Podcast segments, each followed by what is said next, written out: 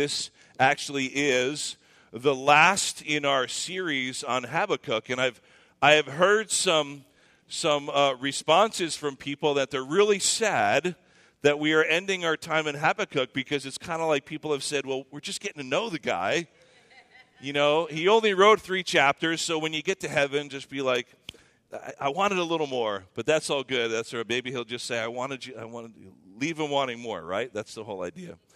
And um, uh, but that's okay. And so in just a minute, we'll, we'll get to that. It's the end of chapter 3, and it's just the last three verses. It's 17, 18, and 19. So if you want to find your way to that in, in, your own Bibles, in a few minutes, it'll be up on the screen as well. But Habakkuk chapter 3, just the last three verses, 17, 18, and 19. And uh, we entitled the, the whole series, For Real, God? Because it's okay to question God in the chaos of life, and we have seen Habakkuk do that. Uh, and so today, as we bring that message to a close, I think it'll be quite obvious the change in transformation that happened in Habakkuk's heart and mind, the transformation that we've been praying for would happen in our lives as well through our whole time together. Uh, and so before we dive into those last three verses. I'll do a, a recap as well. But I also wanted to uh, just give you a, a, heads up of what's coming next. And so the new sermon series will begin uh, next week, and it'll take us through November and December and then into just the very first um, uh, week of January. But uh, it is called Epic, and it is uh, exploring essential theology as revealed in the greatest story ever told. Now, how is that for a title of a series? That's a mouthful, right? So you can just remember epic. So here's the idea, church. So, you know, um, it, during the holidays, it's, it's often a time where, where we can kind of look at different topics before the beginning of the year, and we'll start a, a new book of the Bible right after the first of the year. And so, what I thought would be really important for us, uh, especially ending one year and, and trying to begin the, the, the next year, is that we look at the essential doctrines of the Christian faith.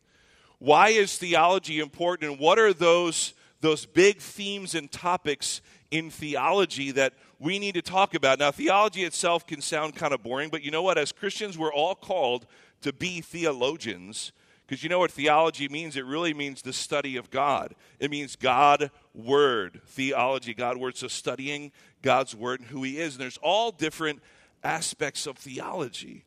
And they have their fancy terms, and we'll look at them. But we're going to look at each one every week but we're going to do it in a unique way so that there's a flow to it, right? Because this is much more than just a class on theology, right? We, we know there's got to be application and inspiration for us. And so we are going to look at the essential theology of the Christian faith, but through the flow of the Bible story from Genesis to Revelation. And so we will do that in two short months. So the way it looks, though, is we start, of course, with God.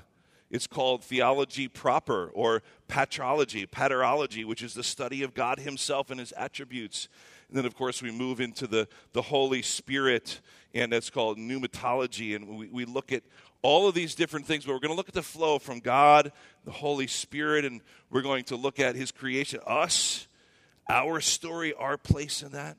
And then, you know, in every epic grand story, there's usually something that goes awry or goes wrong. Think of all of the, the, the stories that you love or the movies and, uh, that have been made from epic novels, and you see throughout time, throughout history, they all have these common elements that things start off really good, but then something happens to create turmoil and chaos.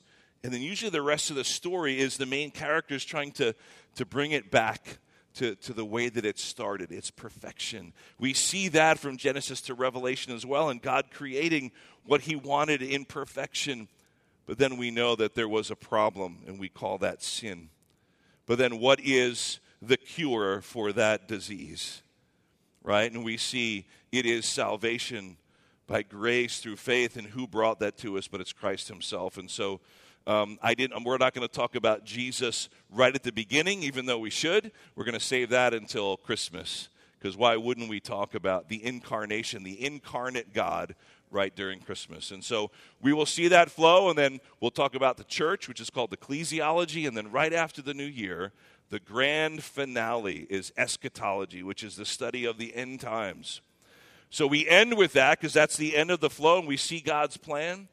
But we actually start the new year with that because the end is truly the beginning for us, isn't it? beginning of eternity. And so that'll be our sermon series for the next couple of months. It'll be a great opportunity to invite some some friends out, some people that you know that you've been that you've been proclaiming the gospel to and sharing life with in your faith and be a great opportunity for them to, to learn. And so you'll uh, you'll see the whole map of this two months. We'll send that out to you. It'll be posted on the website. Um, hopefully, you don't just pick and choose which Sundays you want to be here. I'm going to wait till eschatology because I want to see what happens in the end. You know, that's okay. But you got to kind of get every, all the other pieces to get there for it to make sense, right? And so that's what we will do. They will look at the epic grand story of God and all the essential theology as revealed through the greatest story ever told, and that is the story of God through the Bible. So that's what we will begin next week uh, and carry us through the rest of the year. And so for this morning, we come to the, uh, the end of Habakkuk and, uh, and our look at the questioning of God and the chaos and asking those hard questions. And hopefully, you've been able to see that in each one of our Sunday mornings together that um, it's okay to do that. It's okay to question God. And we see Habakkuk did that, and he, he, he, he cried out to God, and he had some real complaints and issues, didn't he? But we also see him changing and transforming as God responds to his questions and complaints. And that's a great comfort for us as well, isn't it? That not only is it okay to, to cry out to God and to complain in times of trouble, because he's a big enough God to handle that, but we also see from this great book that God answers. And God chooses to answer and be in relationship with us and so he will have that quote unquote dialogue with us. As we allow him to speak to us and as we're being real with him, real in those times of discouragement and chaos. But we see a transformation happen in the life of Habakkuk, and we're going to see the culmination of that this morning. So, what I'd like to do is just do a quick uh, recap. I'm going to show some uh, and reference some scriptures throughout um, Habakkuk. Again, it's just the first uh, you know, it's just three chapters, but there's a couple of verses from each chapter that I want to highlight to remind us of the story of Habakkuk and what we've covered so far before we bring it to its end. All right? Uh, and so in Habakkuk chapter 1, verse 2 and verse 5, as a reminder of how this whole thing started, if you remember way back when, it was about eight or nine weeks ago, we, the story opens up with Habakkuk crying out to God and he's crying out to God in the chaos of what's around him. You remember there was, there was so much immorality and injustice in, in Judah with the people of Israel, let alone all of the pagan nations around him. And Habakkuk was saying, God, how about you bring some judgment to all of this unrighteousness, starting with your own people and then with the nations around? And and so he starts in verse 2 uh, of, of Habakkuk chapter 1, and he just starts by saying, Oh Lord, how long shall I cry for help? And you will not hear. Or I cry out to you violence, and you will not save. That, that's how he starts the whole thing. He's crying out to God God, how long are you going to tolerate all that's going on around me? We feel like that, don't we? Talked about that often. You, you, read through your news feed, or you, you turn on the news, or however you, you kind of catch up on what's going on in the world, and you say, God, when are you coming back? Jesus, please. How much more can you take? But isn't it amazing that every generation of believers in the last 2,000 years have said the same thing? But even before Jesus, in all the history of the Hebrew people, how often they say, When are you going to send that Redeemer that you've been promising? And so he cries out to God, How long am I going to have to keep crying out, God? Because it seems like, and I've said it often, Habakkuk is telling God, God, you seem like an absentee father. Like, yeah, you say you're there, but you're not doing anything. So then in verse 5 of chapter 1, God responds to him. And this is God's response in, in verse 5 Look among the nations and see. Wonder and be astounded, for I am doing a work in your days that you would not believe if told. I love that. That's God's response to Habakkuk's first question. So God is saying to Habakkuk, it might seem like I am absent and not doing anything, but I am working behind the scenes. He says, I'm doing something, and it's not just in the future, right here today in your life. So look around and be astounded, be in awe and wonder. I mean, doesn't God deserve that? But he says, open your eyes so you can see this, because oftentimes we get those blinders on and it's the woe is me mentality, and we forget wait, God is doing something. He has been, He is, and He will continue to. And He says, so open your eyes and see. And He says, and we love this, I probably said it every Sunday. And He says, even if I told you, Habakkuk, what my plan was, you still wouldn't believe it. And then what's beautiful is right after that next verse, God tells him, He says, I'm going to use the Babylonians for judgment. And what does Habakkuk say? I don't believe it, right? And so God's, of course, just kind of chuckling, saying, I told you you wouldn't believe it. So, what does it mean for us? Just kind of reviewing. It's like we want God to just kind of lay out all the blueprints so we can follow along and say, okay, I see how it's going to go. But God says, I could do that for you, but you still won't believe how I'm going to get you from point A to point B. So, all that's left is for us to trust. So, we've talked about waiting faithfully. Habakkuk had to learn that lesson. But it's okay to learn the lessons through the struggles. We often have to do that in life, and Habakkuk had to learn that lesson. God says, wait.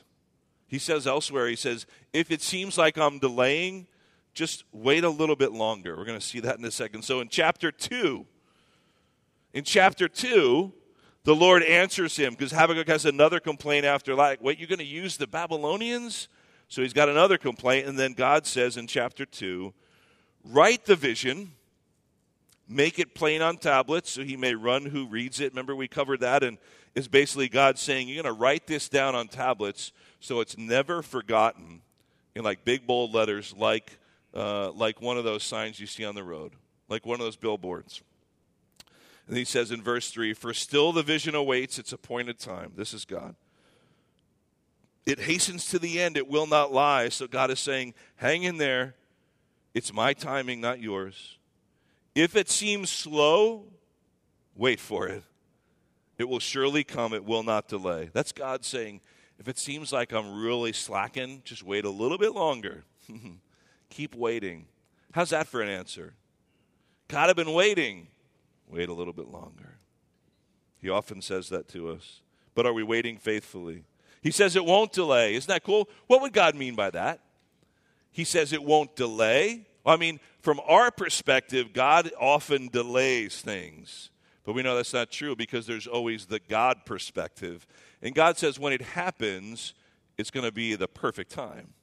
So, from our perspective, this side of heaven, we say, God, why are you taking so long? Look at everything going on around us. How could you, how could you tolerate any more? And God says, wait a little bit longer.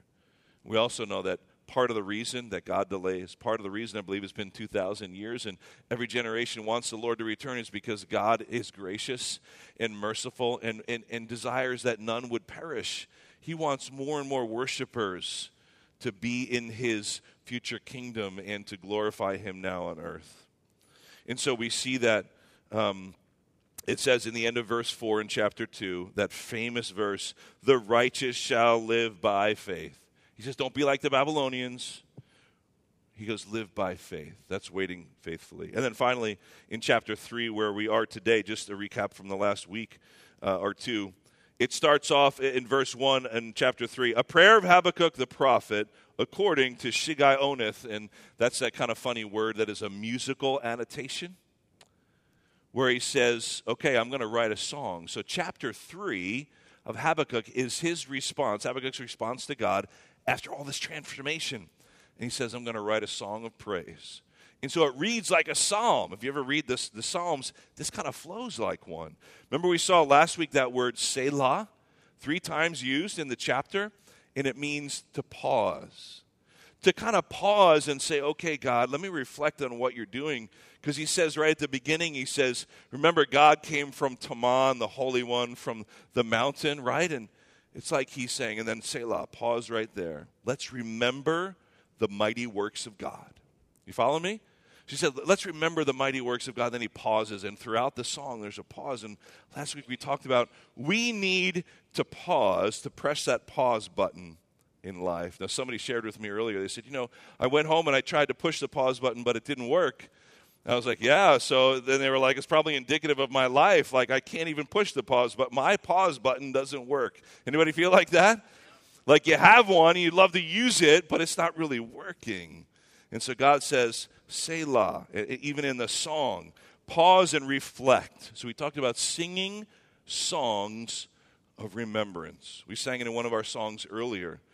Songs of deliverance, no longer slaves. Singing songs of deliverance. That's what we do. Do you know, church, that we are called to be worshipers? It's why God created us, so we could worship Him now and then for eternity. And so we're going to be worshiping God in so many ways. And says that's why I created you to worship you. Sing those songs, whatever that looks like in your life. How God rescues you and redeems you in everyday life. Sing those songs, so to speak. Tell others about it. But we also sing songs that we remember, don't we? Why do we sing worship music and songs? Because the words have truth. They're either taken right from the Word of God or they point us back to Him and, re- and remind us who we are and who, who God is and what He has done. So, church, we should always continue to sing those songs of remembrance and deliverance so we never forget. So we never forget. And then that brings us to where we are. Actually, it was in verse 2 there of Habakkuk 3, after he, he gives that sort of, uh, that word, Shigionoth. He says, Lord, I've, I've heard the report of you and your work. In the midst of years, revive it. In the midst of years, make it known. Remember, he was just like, okay, God, I remember how good you were, how good you still are, how good you will be. But God, all those good things you did in the past, can you do them again now? Can you do them again now? Because I really, really need it. Look at all of the immorality going on around me, all that injustice. God, please do those mighty works again now. And then he sings a song of praise. We saw that last week, just the song. It was a great poem, very poetic. And then we bring it to today. But you know, before we look at just these three these three verses, can I make an, another note about that that funny sounding word shigionoth? That's how he starts chapter 3. It's actually it's a note to the worship leader. It's like he writes a song and he says, "Here's the he gives it to the praise band. He's like, "Here, Let's do this song that I just wrote for God. We're going to praise Him. And he gives this annotation like, put this in your notes, band, so you remember how to play it. Doing some more thinking and research on that. And that word, we're not so sure all that means exactly, but it certainly has this special connotation. And probably why Habakkuk would have included it. And listen, it, it kind of means this that this song should be played and sung as a song of victory and triumph with freedom in the worship. Like, just let it go. You want to raise your hands and sing real loud? He gives that word shigionoth, which means don't just play this song like the previous one, was which was a, a dirge that came from God. He's like, this is a song of victory, it's a song of triumph. So, so stand and, and raise your hands high. And we just, we singing that, right? And so we, we're to do that. So he even gives the note. He's just like, this song is so important. He tells the band, you got to get it right. You got to get it right. This is how you play it. And play it like up tempo, upbeat, because this is a song of deliverance and freedom and a song of victory and triumph. So play it that way so the people the people can have their, their passions stirred up and as they sing these, these words of truth and they can just let it fly and, and sing and praise God with freedom. I hope you worship God and the freedom that Christ gives you. Because Christ, he says, doesn't he say, for freedom he has set us free? Did you ever read that? For freedom he has set us free. What does that mean? Christ set us free so we can have freedom in all those things. No, we do it all in respect of God, and we never take advantage of that. This idea of Christian liberty, like we don't want to take those liberties where we shouldn't. But at the same time, we don't swing the pendulum the other way and not recognize and remember that we have freedom in Jesus Christ freedom to worship Him and adore Him as the Spirit leads. And so, these last, so we talked all about that song and we looked at it. And then we see the last three verses. And here's what it says this is Habakkuk 3 17 to 19. And finally, Habakkuk comes to this humbled conclusion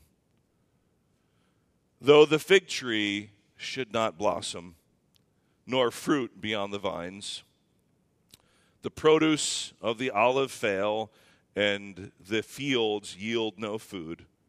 The flock be cut off from the fold, and there be no herd in the stalls. Yet I will rejoice in the Lord. I will take joy in the God of my salvation. God the Lord is my strength. He makes my feet like, like the deer's, and He makes me tread on those high places. And that's how He ends. What is he saying there? Can I read it one more time? He says, Though the fig tree should not blossom, nor fruit on the vines, the produce of the olive fail, and the fields yield no food. Even if the flock be cut off from the fold, and there be no herd in the stalls, yet I will rejoice in the Lord. What is he saying? Remember the context, too, that they were about to be taken into exile. Remember that? He saw his brethren in the northern uh, tribes of Israel that they were captured and taken into exile by the Assyrians, the big bad Assyrians. And then he, he is writing during this time where he knows, because God is telling him, that the Babylonians are about to come and take them captive and bring them into exile.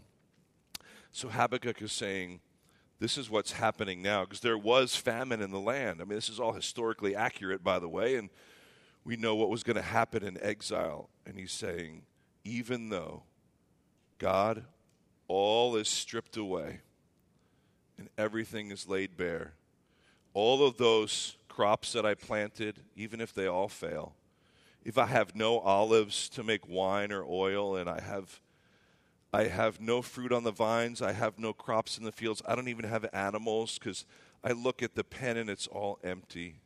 There's no cattle, there's no sheep, there's no goats, there's nothing. He says, God, you could take it all away, yet I'll still praise you. Sound a little bit like Job? And that's what Habakkuk says. But it's so powerful because then he just ends verse 19. He's like, The Lord is my strength. You know what he's saying there, church? He's saying, All of those resources are given by God but that's not the important thing. I'm not going to worship those animals or those crops or the fruit of the vine. I'm going to worship the source. You see the big difference?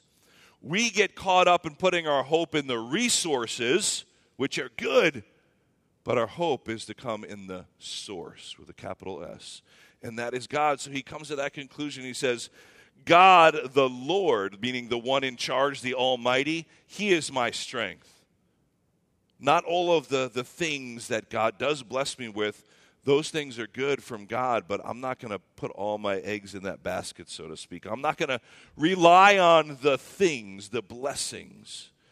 It's been said many ways like we rely on the blessings and not the one blessing, right?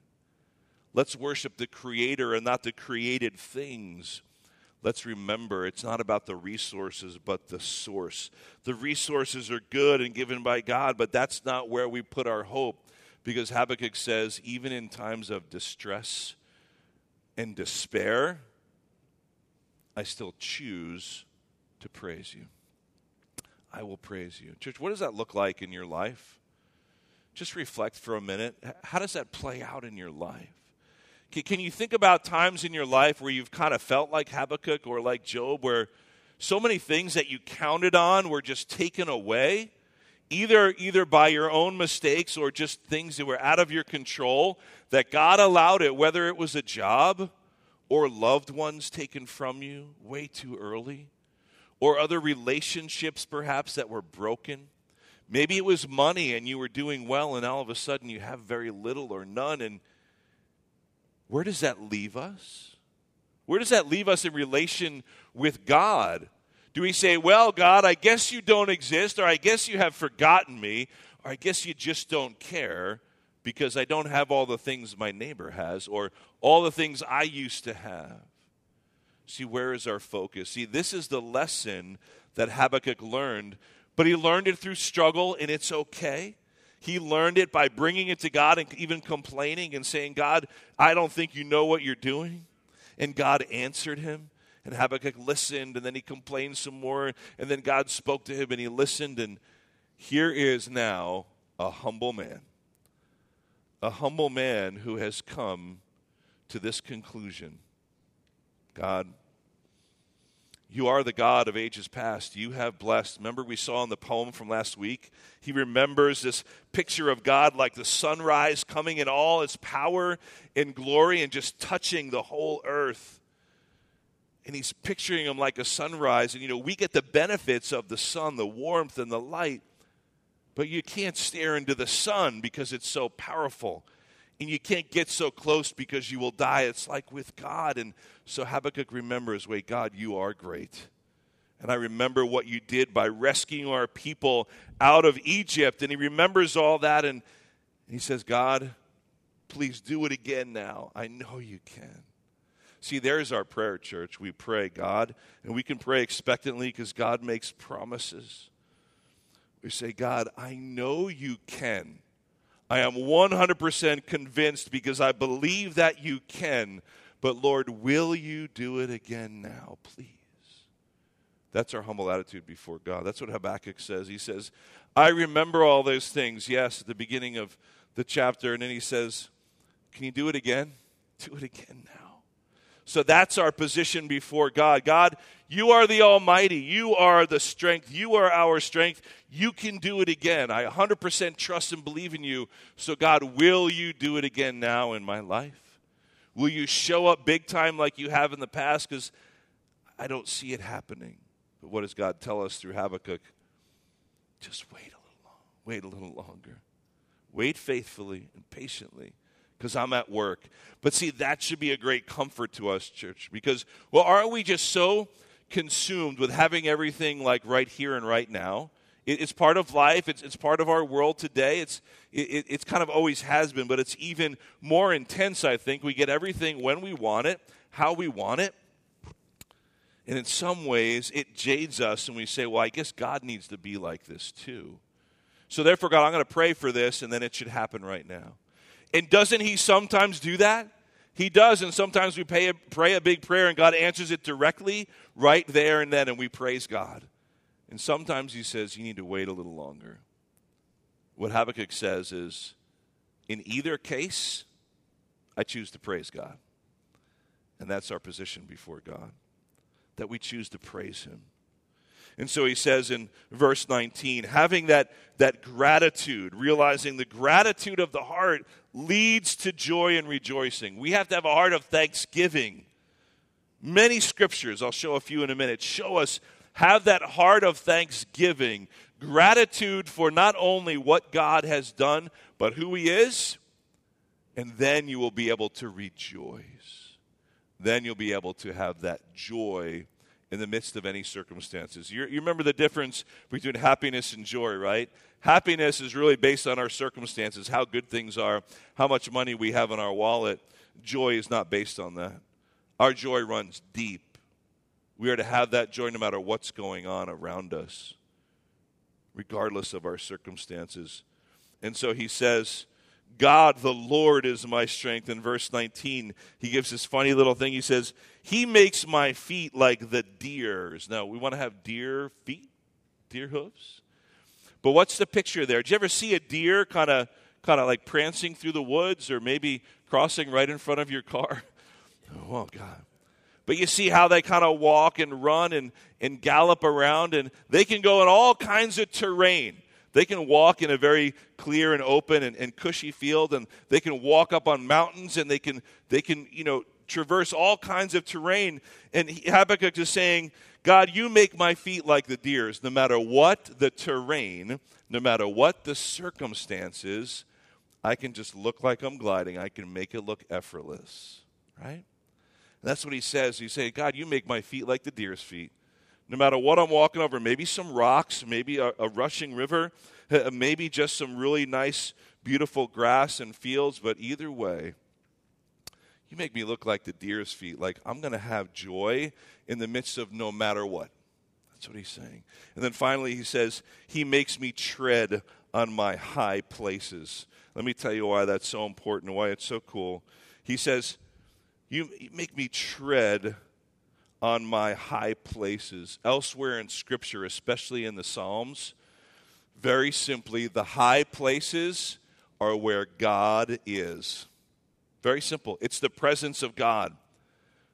So often we see that God's presence. It says He is in the high places, on the mountaintops. He is in the high places. And Habakkuk says, finally, in the last verse, God, you're with me. You bring me right to where you are. He says, You make me tread in those high places. I want to walk with you, God. You see, throughout Habakkuk, God reminds Habakkuk of his power, but of his presence. He says, Habakkuk, I'm with you. I'm with you, and it might seem like I'm delaying, but I'm still with you. I'm not leaving you. His presence is where it's at. It's about being in his presence. That's where the joy is, church, about being in his presence. It's not about all the presents with a T that he gives us. It's about being in his presence, in his midst, realizing that only through the blood of Christ are we reconciled to God, and through that we rejoice.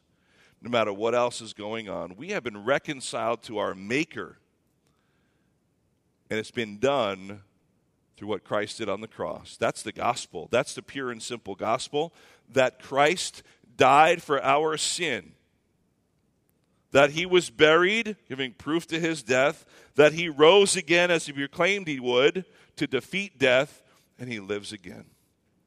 Therein lies the gospel. It says if you believe that, if you accept those as true facts and you put your faith and trust in it, it says you will be saved recognizing it's only through Christ that we're reconciled to God. Because then we say, no matter where we are, no matter what the terrain is in our life each and every day, we are treading in high places. Do you believe that? We are treading, in a sense, on the holy ground in high places because God is with us. Believers, we have the Holy Spirit within us, and so God walks with us every step of the way. And then he ends, he kind of gives this other musical annotation, a funny way to end that, right? A little anticlimactic, but it's okay because it brings it all to fruition. To the choir master with stringed instruments. So there's a verse to remember, and just say that to each other.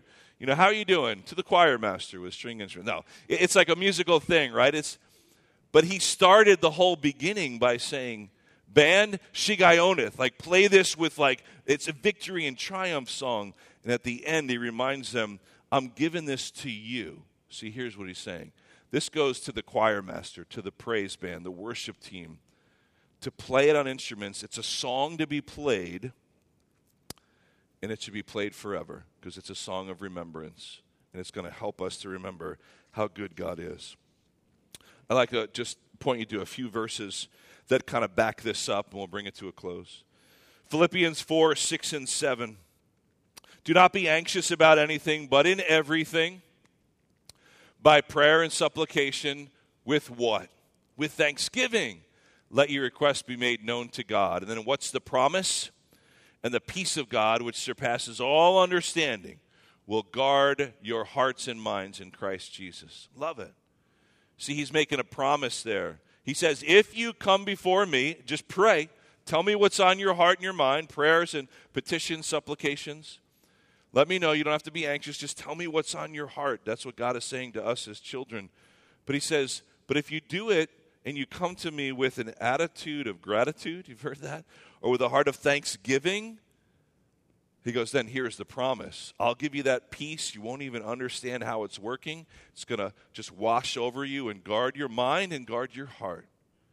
Some of us, maybe you're struggling with anxiety, you're struggling with some really deep, difficult things, you say, God, I just need some peace in my mind. Here's the answer God promises that. If we just come before Him, just let Him know what's on our heart, cry out to Him like Habakkuk did, but we do it with a heart of thanksgiving. Not, God, you owe me, but God, I'll praise you no matter what. Thank you for all you have done. Thank you for the little bit that I have. But God, help me. And that's the great promise. Philippians 4, 6, and 7. See, it's that gratitude that can help us to rejoice during the difficult times. We see Romans 5, 3 to 5. Not only that, Paul says, but we rejoice in our sufferings. I know you know this one. Knowing that suffering produces endurance, and endurance produces character, and character produces hope, and hope does not put us to shame. Because God's love has been poured into our hearts through the Holy Spirit who has been given to us. See, that's kind of the flow and story of Habakkuk, right? We have these sufferings, but going through it, waiting faithfully produces endurance. And when we get to endure during the tough times, it gives us character, and that character produces hope, and the hope does not disappoint. Psalm 103, 1 to 6. Bless the Lord, O my soul, and all that is within me, bless his holy name. Bless the Lord, O my soul, forget not all his benefits who forgives all your iniquity, who heals all your diseases, who redeems your life from the pit, who crowns you with steadfast love and mercy, who satisfies you with good, so that your youth is renewed like the eagles. The Lord works righteousness and justice for all who are oppressed. If you're feeling oppressed today in any way, take that to heart. The Lord works righteousness and justice in your life. He satisfies you with good you know what? We're all getting older, right? Don't we kind of want our youth to be renewed so we can fly and soar like an eagle? Yes, we do. God, make it happen. You can do it. But he's, the psalmist is remembering all that God has done. But when he's remembering, what's he doing? Bless the Lord, bless the Lord. God gave me this, bless the Lord. God took this, bless the Lord. God has redeemed me, bless the Lord. Hebrews 13, 15. The writer of Hebrews says, Through him, then, let us continually offer up a sacrifice of praise to God. That is the fruit of lips that acknowledge his name. That's a beautiful one to remember. Through him, meaning Christ, let us continually offer up a sacrifice of praise to God, the fruit of lips that acknowledge his name. Continually would have to mean through any kind of terrain, no matter what's going on in your life. We, we use our lips to praise God and thank Him for all that. And finally, 1 Thessalonians 5 16 to 18. Rejoice always, pray without ceasing, give thanks in all circumstances. For this is the will of God in Christ Jesus for you. That's the lesson Habakkuk learned. He learned that. Wow, I should always be rejoicing because God is always good.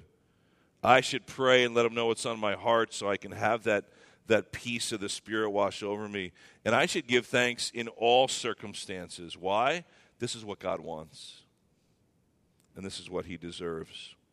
You know, we, we sang earlier today in, the opening of our time together, we sang this song, Yes, I Will. We've been singing that a lot during this series, kind of our theme song, because really, in many ways, it's taken right from Habakkuk. And look at what, I'm just going to read it to you. It won't be up on the screen. I'll just read it. You remember the song. I count on the one thing, the same God that never fails. Like Habakkuk is remembering what God has done. He's done it before. You won't fail me now, which means he's going to do it again. And he trusts in that, right? The same God who's never late is working all things out. That's when he tells Habakkuk, like, hey, I am doing something. Wait a little bit longer. It won't delay, it'll come in perfect timing because I'm never late. And we sang those words.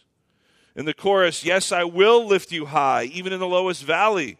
I'll bless your name and sing for joy, even when my heart is heavy for all my days. Those are the verses we just covered. No matter what's going on, I will praise you. And then in the bridge, we sing, I choose to praise. That's the conclusion Habakkuk comes to. No matter what, I choose to praise you. It's a choice we make we choose to praise God. And then we're about to sing one last song to kind of bring it all to a, a close. A song we're familiar with called The Stand. And in this song, it begins by saying, You stood before creation. Eternity's in your hand, and you spoke the earth into motion. That's Habakkuk remembering God, you're the great and almighty God. You're like that beautiful and glorious and powerful Son. You're God, and I'm not God. You stood before my failure. You carried the cross for my shame. That's like Habakkuk remembering, God, you rescued us before. Do it again. And then we sing those simple words. So, what can I say? And what can I do?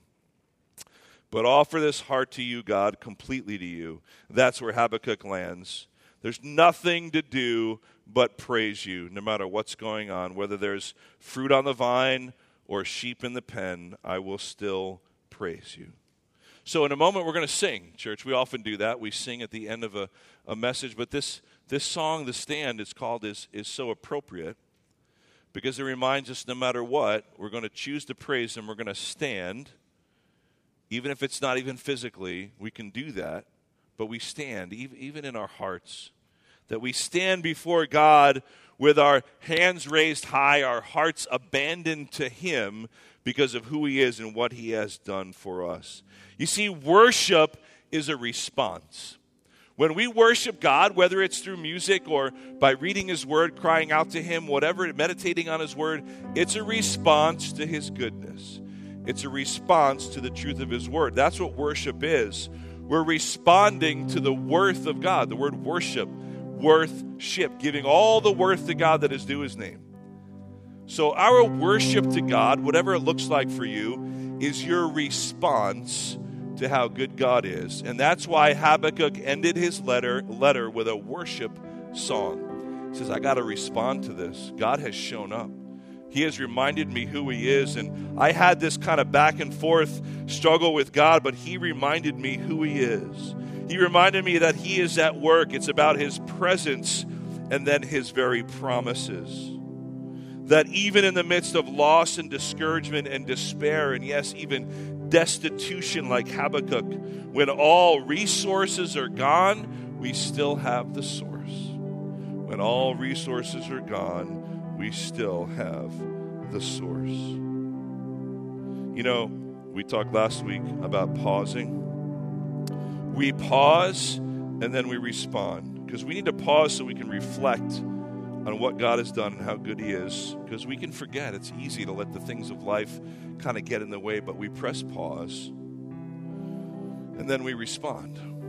We press pause and then we respond. That word Selah means think about what you just read or said and then hold on for a second and just meditate on it. Just be still before God and listen. We're going to close with this song, singing it and worshiping God. It's just a final reminder of all that God has taught us through Habakkuk. Can we just take a Selah moment and just press pause? And you can close your eyes. You can just, whatever it is, just take a moment or two and just Selah and just press pause. Because then we'll stand and respond to God through a song of worship. Worship and praise to our God, just like Habakkuk did.